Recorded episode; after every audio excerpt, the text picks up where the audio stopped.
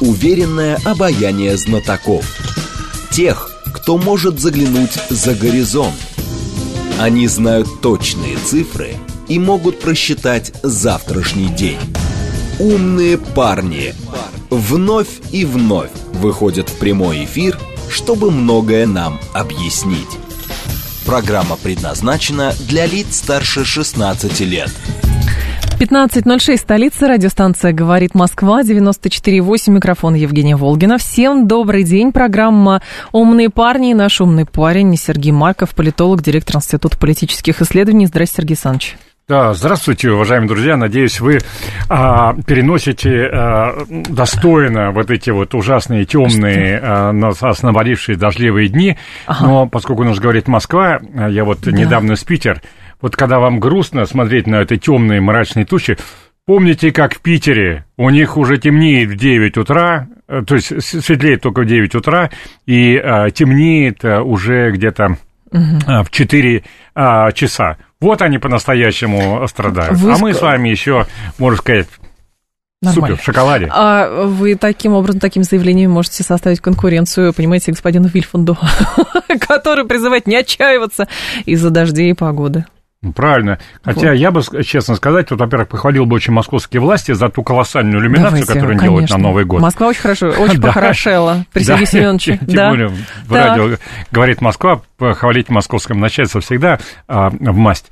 А, но действительно, Москва на сегодня, вот последние несколько лет, она самая украшенная иллюминацией столица а, европейского государства. А вы думаете в тему? Китайские Китайских там покруче, да, скажу прямо. А вы думаете, в тему все эти хорошо украшения? Вот кто-то а, говорит, что э, абсолют... Москва должна чувствовать, что страна переживает не лучшие времена, а на самом деле у страны трудная задача стоит. А вот кто-то, кто из-за ленточки возвращается, говорит, как можно жить привычной жизнью. А, вы знаете, а, я считаю, что привычно совсем жизнью жить э, не надо, да, значит, нужно понимать, что вот мы все-таки воюем, и ребятам там а, нужна помощь наша всевозможная, но от того, что у вас будет депрессия, это неправильно.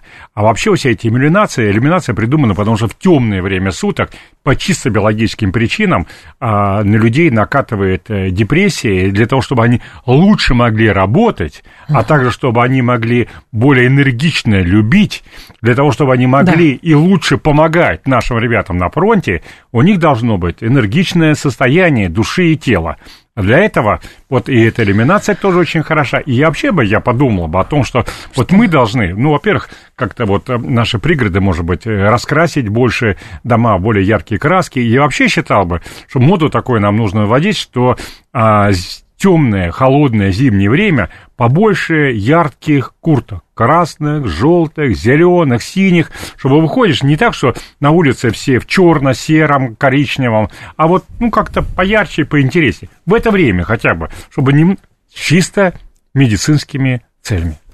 Вы серьезно сейчас? Абсолютно серьезно. В Питере mm-hmm. я, я прям даже начальству об этом говорил, что у них скоро выборы, да, и mm-hmm. вот я прилагал вот такой, одна из э, целей таких. Еще раз повторяю, мы а, зачастую, есть такая термин в социологии, структура повседневности, mm-hmm. да, который означает о том, что вот такие есть э, элементарные вот повседневные какие-то вещи, да, которые мы не задумываемся, а на самом деле они играют большую роль. Кстати сказать, вот если вы посмотрите свои собственные фото, да, или какие-нибудь записи, там, не знаю, а, в, а, в вашем, а, как это сказать, ежедневнике, там, которые так. были у вас 20-30 лет назад. 20-30 лет назад вам казалось уникальное и интересным, а, а через 20-30 угу. лет вам самым интересным покажется то, что самое обычное у вас было. И, может быть, сейчас нет. Вот эта структура повседневной. Кстати сказать, есть даже такая специальная историческая школа, называется школа аналов. По Франции так. еще ее придумали, но у нас тоже много она делает. У нас сейчас создается великолепнейшая, просто супер серия, называется «Повседневная жизнь». Ага. Например, повседневная жизнь Гусара, времен там Александра, повседневная жизнь Фрейлины, времен Екатерины, повседневная жизнь там сталинской а, Москвы, Москвы там и все прочее. Очень интересно, очень рекомендую. И вот такая структура повседневности, а, вот эта школа аналогов занимается тем, что их анализирует, но мы можем формировать с вами структуру повседневности. И мне кажется, что этим наши власти во многом и должны более энергично заниматься. по, структуру повседневности, которую формирует сейчас Министерство обороны. Давайте про это поговорим. Давайте. Это не про яркие краски, конечно, не про куртки, это про средства массовой информации, потому что Сегодня утром появилось сообщение, что группировка Днепр передислоцируется на более выгодные позиции. Формулировка нам известная с прошлого года. Вот то, что произошло ровно год назад, напоминать не будем. А спустя буквально несколько минут агентство РИА ТАСС аннулировали эти сообщения э, с пометкой вышли как ошибочные. Министерство обороны через некоторое время а, назвало ложное сообщение группировки провокацией. Ведомство расценило это как провокацию. А, рассылка ложного сообщения о перегруппировке войск в районе Днепра якобы от имени пресс-центра Минобороны является провокацией, заявили в РБК Минобороны. И возникает тут ряд моментов, конечно. Что, что? это, что это было? Самое главное, не было ли это каким-то фальшстартом, потому что выдали что-то, но выдали рано, без согласования, или действительно какой-то вражеский объект куда-то пробрался, и, соответственно, где-то подменил, не знаю, пароли или внутри там затесался какой-то, и всем одновременно выдал одни и те же сообщения. Но, в общем, э, тень на плетень. Вопрос есть. Есть вопрос к информационной работе, да, я, кстати, Министерство сказать... обороны.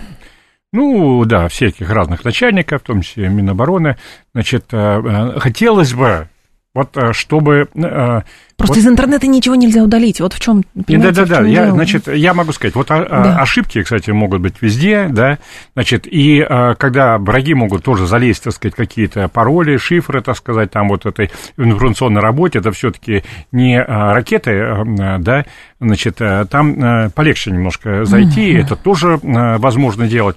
Но хотелось бы, чтобы мы лучше понимали. Вот я вот многим раз коллегам говорю, вот мне иногда наши сообщения официальные напоминают а, а, инструкцию по пользованию а, стиральной машиной или там вот другой такой бытовой техники.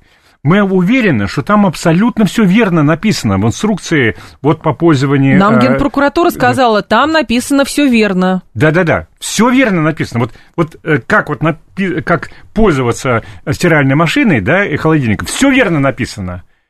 Но понять 90% не может. Угу.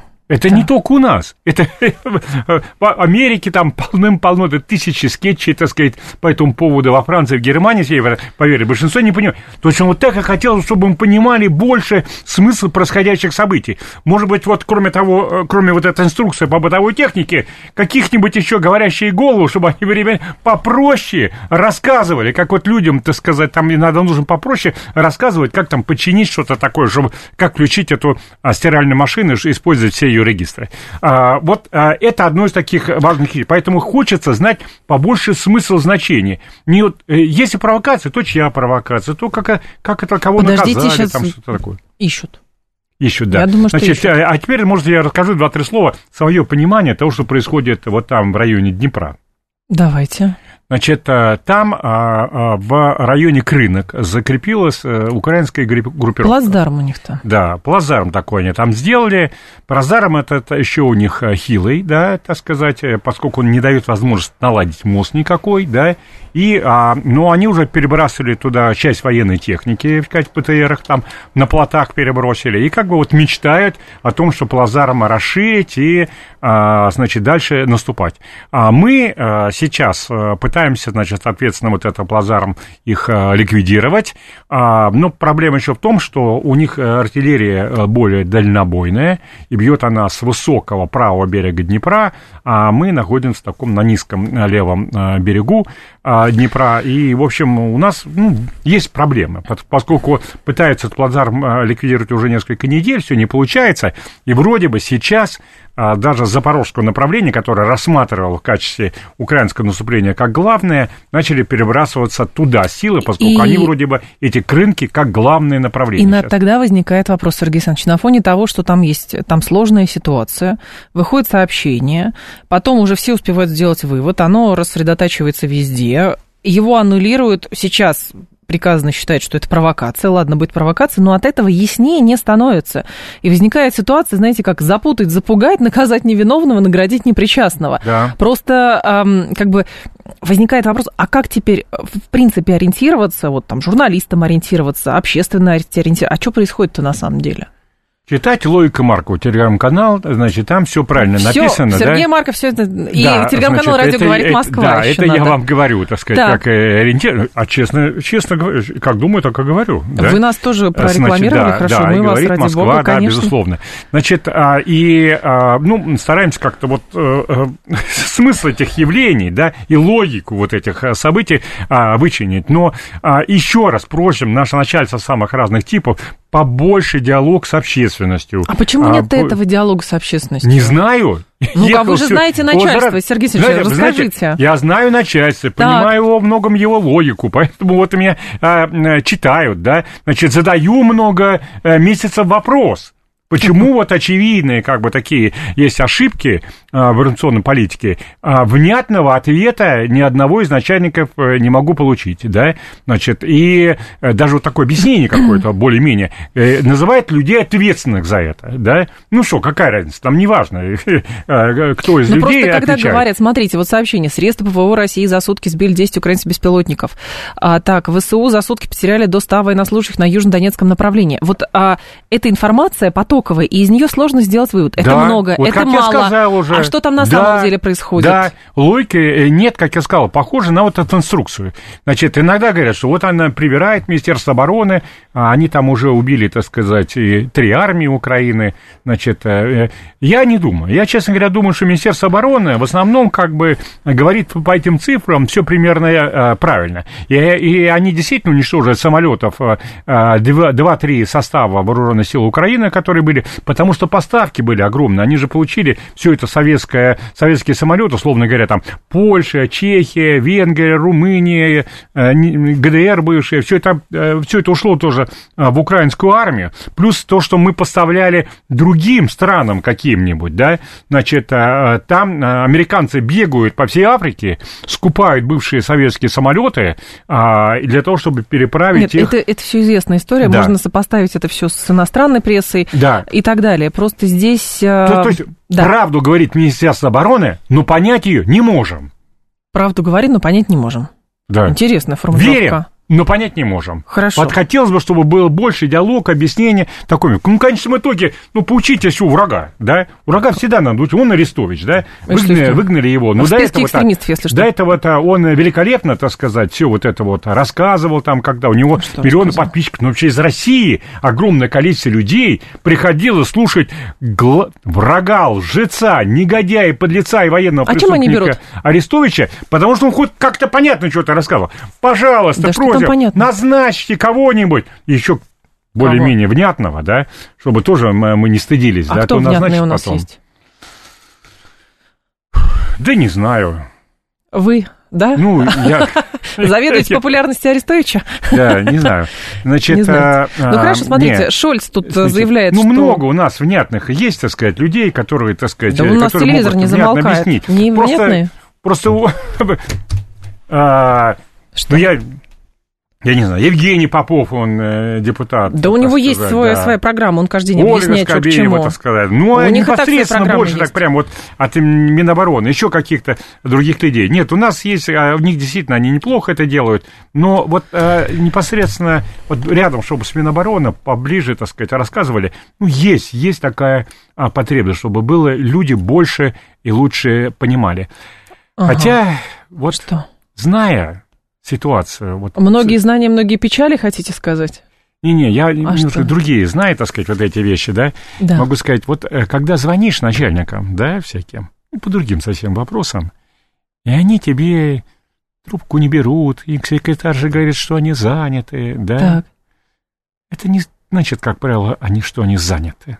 Это значит, что, как правило, этому конкретно начальнику нечего тебе сказать. Он знает, что ты его спросишь, да? и он пока сказать не может. Вот э, поэтому, может быть, вот, вот это как бы а, одна из причин. Вот э, Или это просто определенно выстроенная вертикаль, что принято решение, не нужно разъяснять, просто удалите без объяснений, а потом придет время, сами все объясним. Ну, Но примерно так. Ну, примерно, да. Но ведь там, конечно, возникает проблема, что когда не объясняем мы, объясняют другие. Объясняют в этом есть и проблема, объясняют да. наши враги. И объясняют э, понятно, но плохо и неправильно. Вот как вот, э, ну, Да, поэтому нужно, сделать? с моей точки зрения, нужно более активную политику, но ну, вот пока вот, к сожалению... Шольц говорит, что переговоры между Украиной и Россией возможны только при условии вывода российских войск с территории Украины. Необходим решительный шаг со стороны России, вывод войск с украинской территории. И это то, к чему Россия, очевидно, пока не готова, сказал Шольц. А, говорит какие-то странные очевидные вещи, но все больше почему-то в воздухе витает Вопрос переговоров. украинское, ой, простите, перемирие по формату Корейского. Южной и Северной Кореи, да. Значит, здесь объяснение. Во-первых, Шольц это отвечает на вопрос, поскольку он раньше сказал, что он э, поддерживает, э, придерживается по-прежнему идеи диалога с Путиным, да? Да. А сейчас он объяснил, значит, вот э, почему у него не получается все-таки диалог с Путиным, потому что вот э, слишком принципиальное отличие в этом э, главном формате. Здесь мы э, Шольцу можем сказать, что товарищ вообще идет не очень э, правильном направлении, да, значит, э, и войдет, конечно, как э, самый позорный лидер Германии за последние десятилетия. Во-первых, э, 100, 150 лет социал-демократии в Германии, это славная политическая партия, один из создателей современной Европы, и я думаю, что они все там крутятся буквально у себя в гробах, создатели социал-демократической партии, когда видят, что социал-демократ э, Шольц поддерживает откровенно неофашистский режим э, на Украине. Откровенно неофашистский. И он знает, что он не фашистский, этот режим Шольц, и все равно э, его поддерживает. Это чудовищный позор. Вот сейчас вот Шольц вышел, в связи была годовщина «Хрустальной ночи», это с 9 на 10 ноября 1938 года а фашисты устроили страшные антисемитские погромы в Германии, там убили огромное количество людей, разгромили, много чего плохого сделали. Вот он вышел и сказал, мы против антисемитизма. А ему э, правильно это сказать, вот еще раз повторю, я уже в других форматах говорил, это товарищ Шольц, вы идете в неправильном направлении. Антисемитизм – это ужасно, но современные евреи в Европе – это русские. И современный антисемитизм называется русофобия. Сегодня против антисемитизма выступать легко, дешево и, я бы сказал, очень выгодно. Вы еще и получаете деньги и пряники, когда выступаете против СНТ. А вы, товарищ Шольц, товарищ, потому что он социал-демократ, у них там принято так Шольц э, товарищами называть, вы идите и против современного антисемитизма выступите, против русофобии. Поддержите современных евреев, которые являются русскими. Также в России, вот, знаете, меня там спрашивают про Гребенщикова, Пугачева. Ну, типичная Россия, типичная рус... диаспора, как была еврейская да. диаспора в России. Точно так же вот Россия, русские диаспоры. Точно так же, как евреев сто лет назад а, было разрешено дискриминировать там, вот всякие дела, так сказать, там их так далее. То же самое и русских разрешено в современной а, Европе а, открыто дискриминировать. Именно русские, товарищ Шольц, это современные евреи. Иди, Шольц, и против русофобии выступай. Сергей Александрович, здесь возникает другой момент. Э, Смотрите, по поводу вот этого перемирия.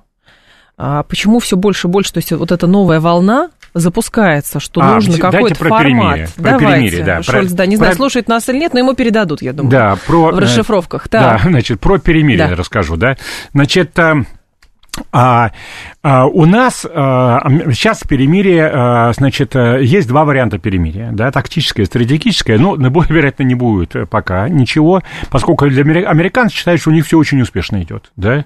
Значит, военные действия, они считают, идут сверхуспешно вообще в целом. Не, не вот не сейчас, не конкретно с этим контрнаступом, у них надежд была побольше, а в целом, да, российская армия не взяла под контроль Украину, как э, многие а, полагали произойдет э, в начале 22 года. Потом российская армия еще была вынуждена уйти из Черниговской, Полтавской, Киевской, Сумской, потом Харьковской, из Херсона. Ужас, ужас, ужас.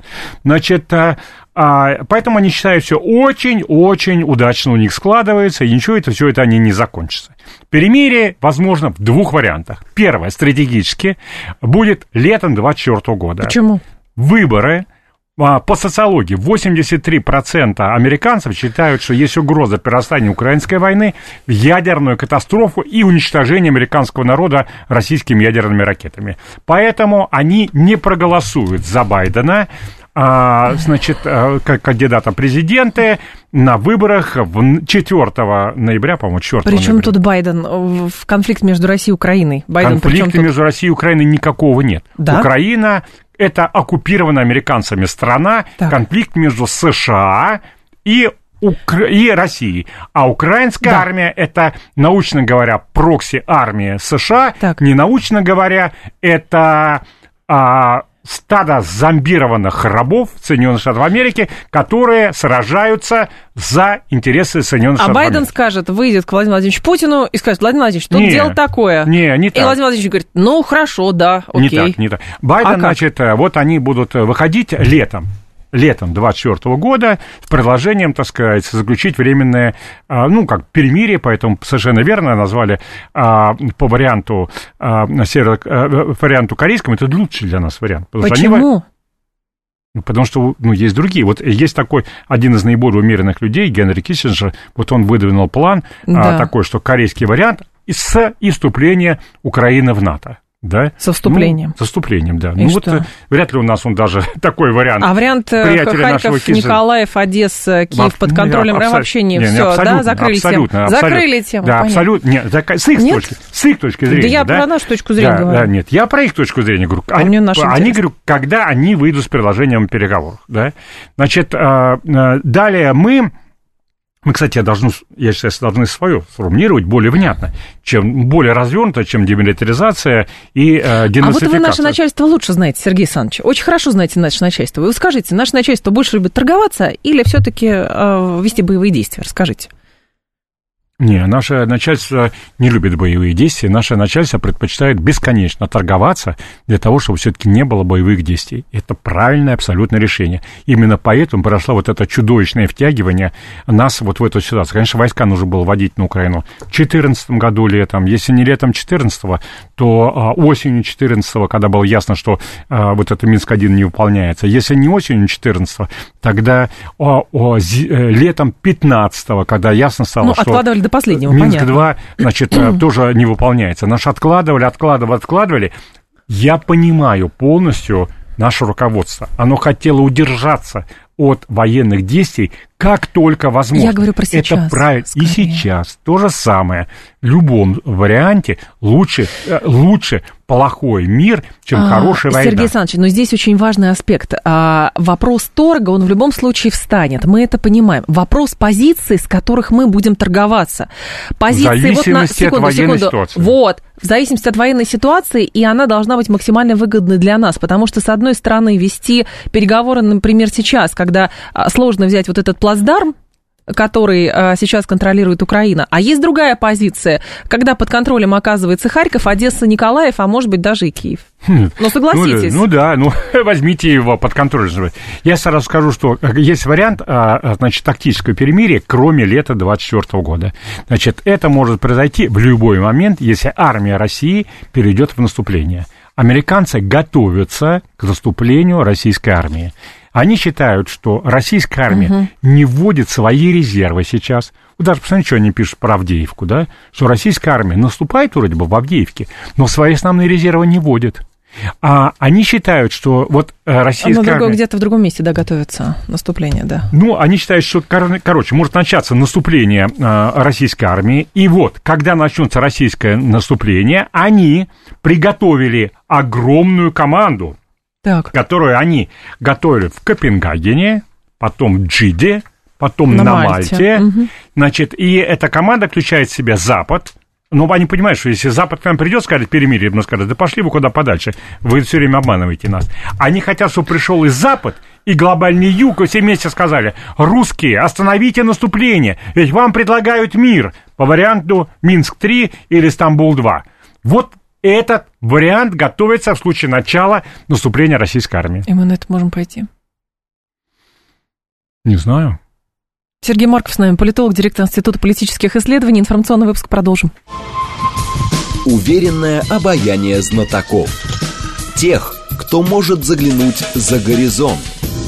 Они знают точные цифры и могут просчитать завтрашний день.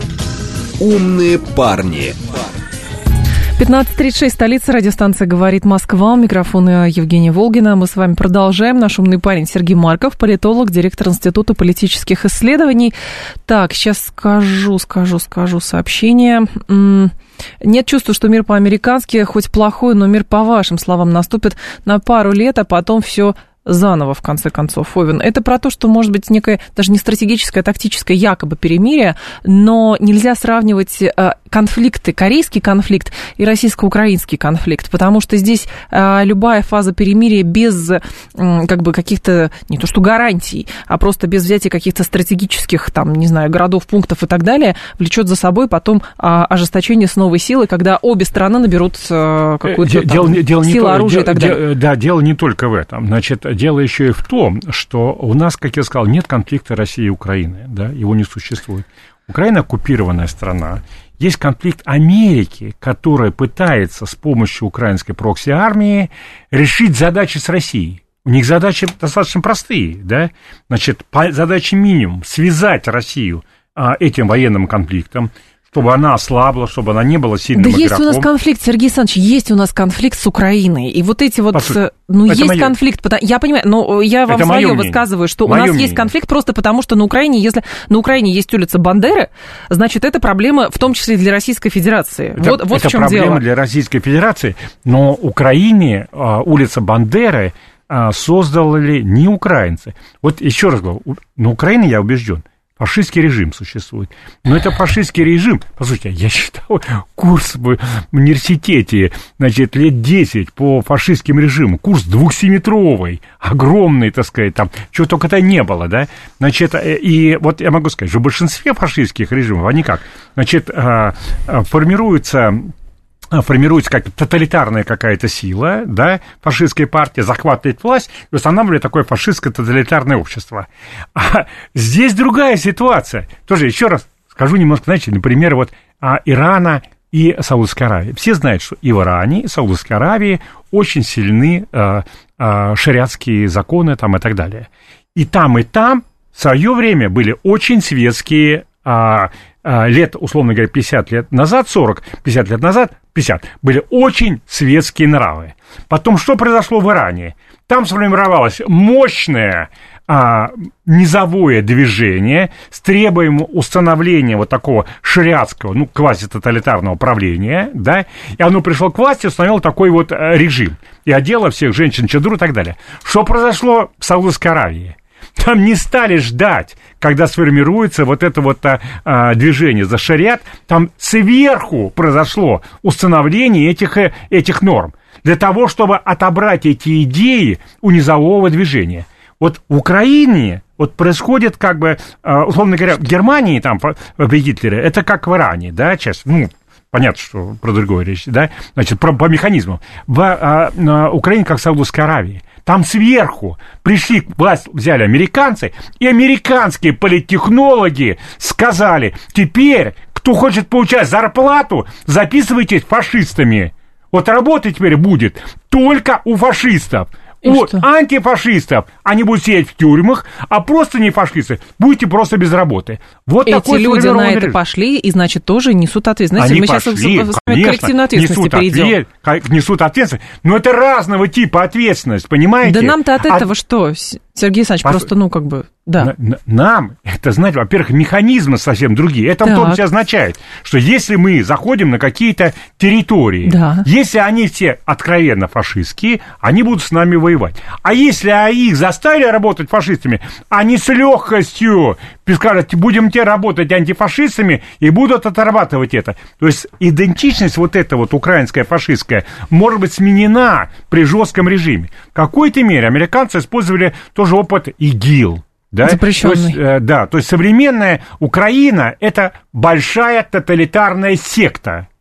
А, вот им их и сделали такой вот как бы, э, ну, так и сказать... Теперь вы предлагаете, то есть э, как бы по сценарию, что те, кто секту создал, мы с главой секты должны будем договариваться о том, что делать с членами нет, секты. Нет, мы, глава, руководство сект, под суд справедливый, и строгое наказание. Он говорит, да а я тех... ж ничего, я просто охранником не, стоял. Не, секундочку. А, вот это должны... Он просто э, охранником стоял, охранником, все, больше ничего не, не было. То руководство секты, значит, э, ну, одно, я смею вас заверить, они сбегут, да, мало кого поймаем, а, а от всех этих рядовых сектантов, ну, жесткий, так сказать, политический да. режим, и они вылечатся было за дело, год. Сергей Сергеевич, было дело, помню, члены Азова запрещенного. Уж как их хотели наказать.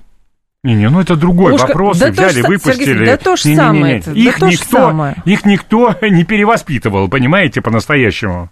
Ну, вот, потому что при, ну, кстати предложили сказать, у нас там, и сейчас, пусть отдохнут. У нас и сейчас на территориях, да, вот которые у нас сейчас перешли под контроль, особо такого перевоспитания, чтобы нет, чтобы вы знали, да. Значит, у нас э, до сих пор, у нас... Э, у нас мягкая сила, У нас принцип да. такой, нам от идейных одни проблемы, поэтому нам mm. идейные не нужны. А какие нужны-то? Ну вот, говорят, нужны люди, которые готовы э, за э, хорошую зарплату любые идеи проповедовать. А мы им тогда из городковских денег э, выделим, значит, угу. эту зарплату, они будут на нас тогда отрабатывать. И все. Вот такая концепция. Поэтому у нас да. и Владимир Владимирович хвалят огромное количество людей, я вам открою, может, такой секрет, делают это за деньги и предадут Владимира Владимировича в любой удобный момент.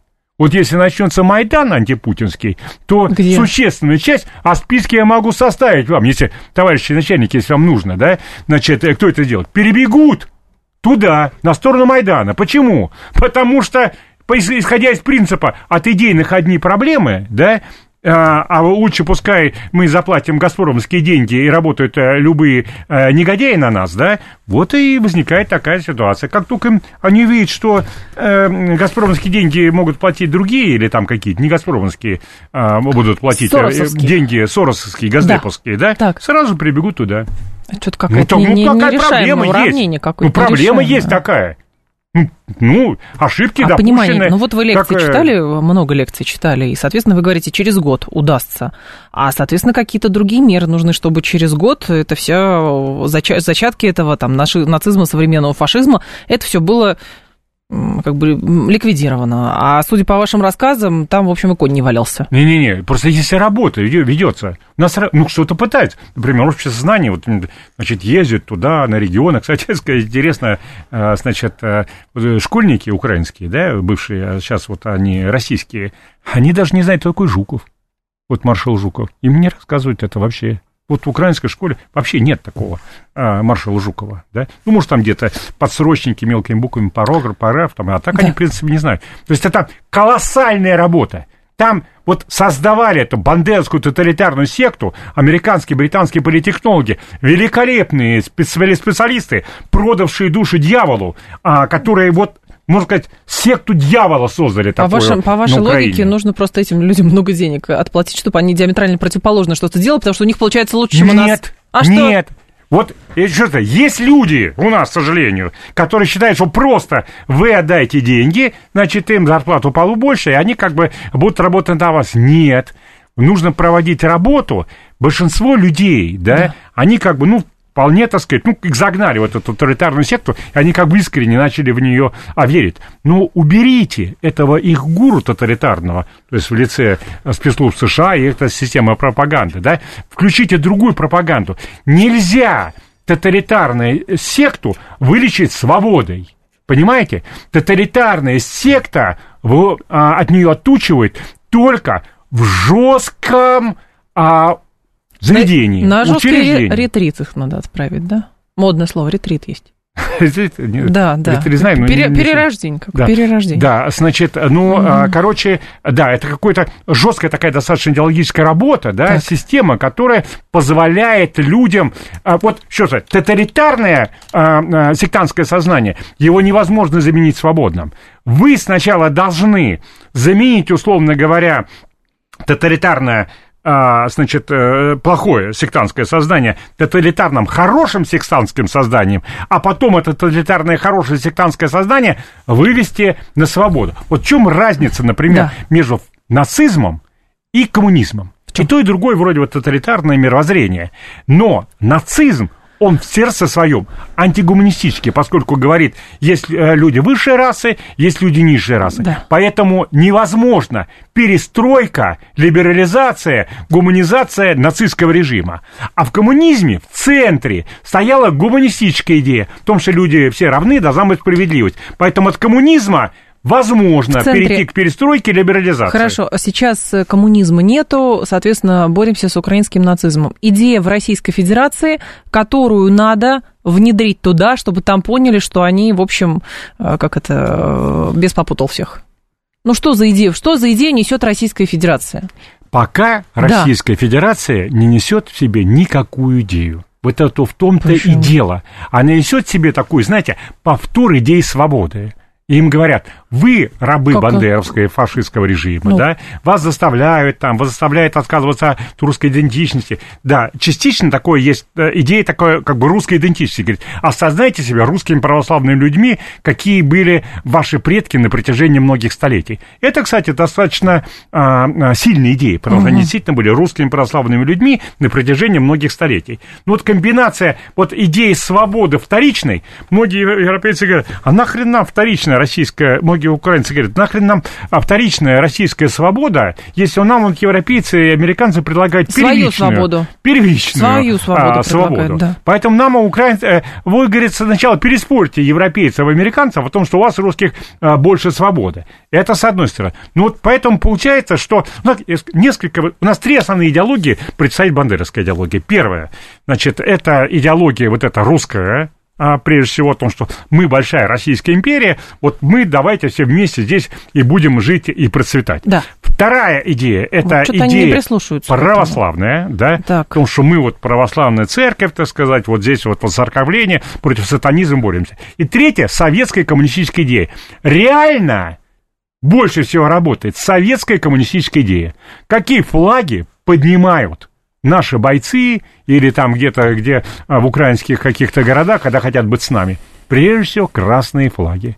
А наши во многом, так сказать, у нас э, многие, мы не говорим про Владимира Владимировича Великого, так сказать, но рядышком многие не любят, э, будучи олигархами, э, э, не любят э, советскую коммунистическую идею. И это ошибка. Вот я бы предложил, сказал, мы давайте сделаем, вернем нормальный социализм, да, ну, конечно, хорошие, без крайностей таких. Сделаем идеальный социализм, как в Китае. Да, предположим.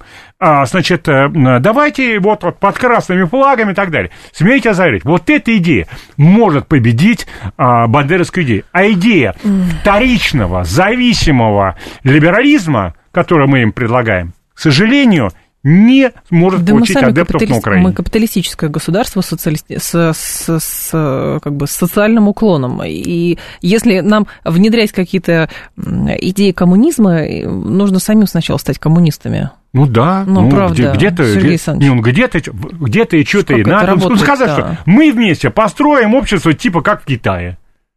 Социализм... И все скажут, не дай бог. Почему не дай бог? Там 10%, там 10 экономический рост, все же хотят э, сделать у себя как Почему Китай. Не... Опять же, Сергей, я вот не понимаю, вот эта идея, правда, у нас, видимо, да. какой-то синдром выученной беспомощности за 30 лет, что строили, строили, строили, потом говорят, это все не то, давайте теперь как на Западе. Теперь как на Западе не получилось, давайте да. теперь как в Китае. Почему не как в России? Государство с консервативными ценностями, со свободой торговли, там, не знаю, олигархов победим и так далее. Но не про коммунизм, не про Объяс... китаизм, не про что. Объясняю, объясняю, да. да. Потому что брать хорошие примеры вообще, когда оказался в каком-то кризисе, это всегда очень хорошо. Если вы думаете, что китайцы говорят, мы сделаем только как Китай, вы ошибаетесь. Китайцы тоже говорили, давайте возьмем все хорошее, что есть у американцев и европейцев. Смотрите, как они неплохо живут. Давайте их технологии технологии, их инвестиции. Не надо многопартийность, как у американцев и европейцев. У нас что-то должно быть и свое китайское. Но многое возьмем оттуда. Поэтому, если мы говорим, давайте что-то возьмем от Европы, давайте что-то возьмем от Китая, в этом нет ничего такого странного и плохого. Тем более, что Россия развивалась а, на протяжении многих веков вот по этой модели. Возьмем европейскую модель. Петр Первый что такое? Возьмем европейскую модель. Что такое Николай Второй? Тоже это бурное развитие было до революции, да, это возьмем европейскую модель. В этом нет ничего такого плохого. Другое дело, что сейчас привлекательной да. является не европейская модель, а скорее вот та китайская модель. И ничего страшного. То есть, говорит, берем все хорошее от них, при этом сохраняем свою идентичность, сохраняем свою а, русскую душу, значит, а, ну, а, будем а, работать не как китайцы, то есть по 12 часов в сутки, да. как приказало начальство, а как русские, то есть по 6 часов в сутки, но с творческой жилкой и креативностью. Батюшки, вот, вот, это, вот эта концепция. Есть еще такой момент, Сергей Александрович. Вот интересно, Алла Пугачева приехала И тут, конечно, прям информационный поток весь только про Аллу Пугачеву. Алла Пугачева сказала следующее. Значит, э, подчеркнул, что ее слова о рабах и холопах относились именно к ее завистникам, клеветникам, а не ко всем россиянам. Она пообещала дождаться победы, правда, над клеветой, и что они ее услышат. А там, правда, без деталей, поэтому вот вопрос. Победит Россия, она скажет, что это про нее было. Победит кто-то другой, она скажет, что это про них было. Что-то такое. Гребенщиков тоже объясняет невозвращение в Россию, говорит, каждая встреча на улице полицейский может что-то предъявить. И в конце это ему играть никто не даст. За Гермичков внесен список иноагентов. У меня возникает такой момент по поводу вот артистов особенно. Почему так сложилось, что человек, который, ну, когда-то пел хорошие песни, там, сочинял стихи, не знаю, писал книги, в нашей стране становится, ну, чуть ли не совестью нации, голосом нации и так далее. Немного ли на себя берут? Ведь, правда, флер же за ними этот тянет. Если Алла Пугачева сказала, о, все, если Гринчков сказал, ну это тогда, то откуда это взялось? Почему-то, если человек пишет хорошие песни, это не значит, что он хорошо разбирается в политике. И ровно так же, если человек пишет хорошие книги или когда-то прекрасно пел и собирал стадионы, это тоже не значит, что он истинно в последней инстанции. Конечно, да. Но дело в том, что у людей есть огромная потребность иметь моральные авторитеты. На них как бы ориентироваться, это абсолютно нормально. Люди это хотят иметь.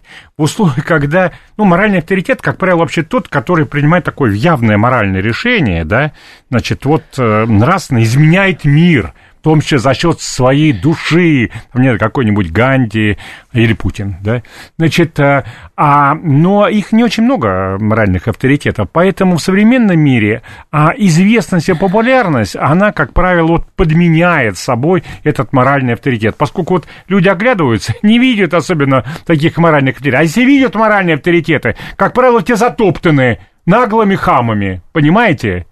Ну да, вот так вот и реально жизнь нормально. Вы не знаете, что ли, 90-е, нулевые, все вот это вот как бы, да. когда, а, если ты честный а, человек, соблюдаешь закон, ты, будешь нищим, да, у тебя ничего не будет. Если ты не лжешь, тебя затопчут, никто, никому ты не нужен. Лги, Будь аморальным типом, нарушай закон, и тогда ты будешь э, на волне успеха. Вот, собственно, страна несколько десятилетий э, жила в таком формате. И в таком формате, вот естественным образом получается, что не хватает моральных авторитетов. Поэтому люди думают, ну вот этот, он хоть э, про красивые вещи поет, да, да. поет Пугачев, Гребенщиков, про красивые вещи. И происходит такая вот смычка, так сказать, их Если он поет хорошо, значит, личностью. он и человек хороший. Ну, примерно да, так. Да, да, то есть если он говорит, там, поет хорошие вещи, да, значит, он вот как бы про моральные, нравственные, так сказать, да, видимо, он сам такой хороший. И вот они так находят, оказывается, не так.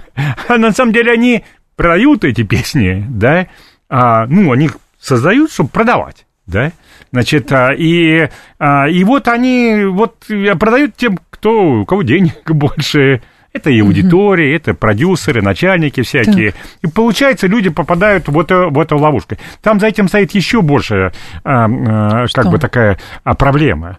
У нас, понимаете, а, вот э, как коллеги рассказали, вот на Украине есть и за Россию, там и против России. Но большей частью за Россию оказываются те, кто пенсионного возраста, и те, кто победнее. А у нас здесь, вот оказывается зачастую, что против нас, против России, оказываются те, у кого больше всего денег – у кого больше всего образования, у кого больше известности, и кто успешными является. Вот эта проблема, как вот из этого выйти. Почему? Потому что есть огромная западная цивилизация, богатейшая, сильнейшая, которая до сих пор производит смыслы. Вы же фильмы чьи смотрите в основном все, да? Он, Посмотрите, Какие? как в Ютьюбе там и так далее. Ну, к сожалению, вот э, не наши. Да и наши тоже. Я вот, я, кстати, вот Министерство культуры, я извиняюсь, вот у нас 10 лет конфликт. Где фильм про Моторолу? Где фильм про Гиви? Где фильм про Захарченко? Почему у нас, так сказать, вы все время что за вот это унижение? Вот сейчас вот сказали свидетели, еще не успел я посмотреть, тоже не про нашего, а там какой-то бельгийский, что ли, пианист а там, и так далее. Ну вопрос? что вы все присмыкаетесь перед западниками? Вы же государство, у вас бюджетные деньги, у вас воля народа, что mm-hmm. вы должны быть. Россию ставить на первое место. Граждан России вы должны ставить на первое место. Бизнесмен, он может что-то такое делать. И Гребенщиков, и Пугачева, у них тоже есть какое-то право, хотя право многом ограничено. Верно люди говорят. А песни принадлежат не певцу, они принадлежат народу, который их слушает. Поэтому песни Пугачева, чтобы вы знали, друзья, это не ее песни. Это ваши песни, если вы слушаете. А она случайно попавшийся исполнитель этих песен. Мне, тем более, у этих песен, как правило, есть и другие исполнители. Можете сходить э, где-то и послушать кому в любом, принадлежат в любом песни, ресторане. мы разобрались. Вопрос теперь следующий. Кому принадлежат недра? Сергей Александрович, знаете, так далеко можно уйти. Нет, понимаете, есть какая-то странная история вокруг вот релакантов, значит, э, список которых венчают э, известные люди. Просто есть э, как бы тема какая-то в государстве такая животрепещущая. Что же с ними делать, с этими релакантами? Там, наказать, отправить на СВО, в тюрьму посадить, там, оштрафовать, забыть, имущество отобрать и так далее. Другие говорят, нет, надо понять, простить, все имеют право на свое мнение, надо, вот, чтобы они вернулись. и Надо так далее. разделить. Понятно, что эти люди, которые находятся там, они тоже друг друга индуцируют. И в этом отношении и Гребенщиков, и Пугачева, они индуцируют свою аудиторию. В плане того, что если они там опасаются или как-то высказываются, значит, и аудитория говорит, ну, это же мой гуру, он же, вот, вы сами про гуру говорили. Он так и говорит. Но вопрос тогда хорошо самого государства, которое определяется, потому что эти люди, понимаете, в любой э, непонятной ситуации выноси Ленина или сохраняя Ленина, переимену... ставь памятник Сталину или не ставь памятник Сталину, и решай, что делать с Гребенщиковым и Пугачевой. Все, получается, других проблем в стране не существует. А, вы а, знаете, и запрещай, разрешай аборты, вот еще четвертый пункт Вы знаете, появился. это у американцев больше. Значит, э, проблема моральных авторитетов в обществе в любом является одной из основных. И в этой э, и в формировании, в решении этой проблемы участвуют десятки миллионов наших сограждан. Это та форма, которой выбор моральных авторитетов и вот эти метания между моральными авторитетами, осуждение или неосуждение каких-то людей, Да. это та форма, в которой десятки миллионов наших сограждан участвуют в формировании судьбы России. Но моральный авторитет это сейчас в данном случае это люди, которые, например, тихонько, они же не кричат об этом. Я отправился в зону специальной военной операции. Они не кричат об этом, но они становятся моральным авторитетом, правда. А вот, э, Послушайте, как бы, если ну, он ничего об этом не кричит, и если о нем никто не, не кричит, Вы только он что сказали, значит, почему нет он фильмов значит про- моральный авторитет про- в рамках своей семьи. Я вот утверждаю, что одна из важнейших ошибок Министерства культуры, которая завалила вот эту работу, заключается в том, что они не позволяют создаваться моральным авторитетом. Они подавляют возможность создания моральных авторитетов. А наоборот, вот этот статус моральных авторитетов передают иностранным агентам. может быть, вот потому что они им логика пустым. иностранных агентов ближе. Нет? Ну, возможно. Честно говоря, Они вот неплохо, людей. неплохо бы сделать, знаете, как хорошим, мог- как это делали в Древнем Риме, да? Как делали в Древнем в Древнем Риме? комиссию такую Комиссию. специальную при Министерстве культуры. Или как делали это, это в США, так сказать, в течение многих Что десятилетий. де- да. Настоящую комиссию, заслушали, посмотрели, какие социальные сети, что пишет, какие решения принимал. Если мы видим, что он решения принимает в интересах иностранных агентов, может, просто ему позволить работать в другом месте? Не там, где он должен промоутером иностранного мучиться, агента, правда? мучиться между желанием понравиться иностранным агентам и а, необходимостью выполнять волю народа Российской Федерации. Еще раз повторяю, Да. всем министрам, вы должны делать то, что от вас требует народ Российской Федерации и президент. Э, Сергей Марков был с нами, политолог, директор Института политических исследований. Сергей Александрович, спасибо, ждем снова. Спасибо. Далее новости, потом Юрий Буткин. Я с вами прощаюсь до завтра. В «Револьвере» встретимся в 10.03. Всем хорошего вечера.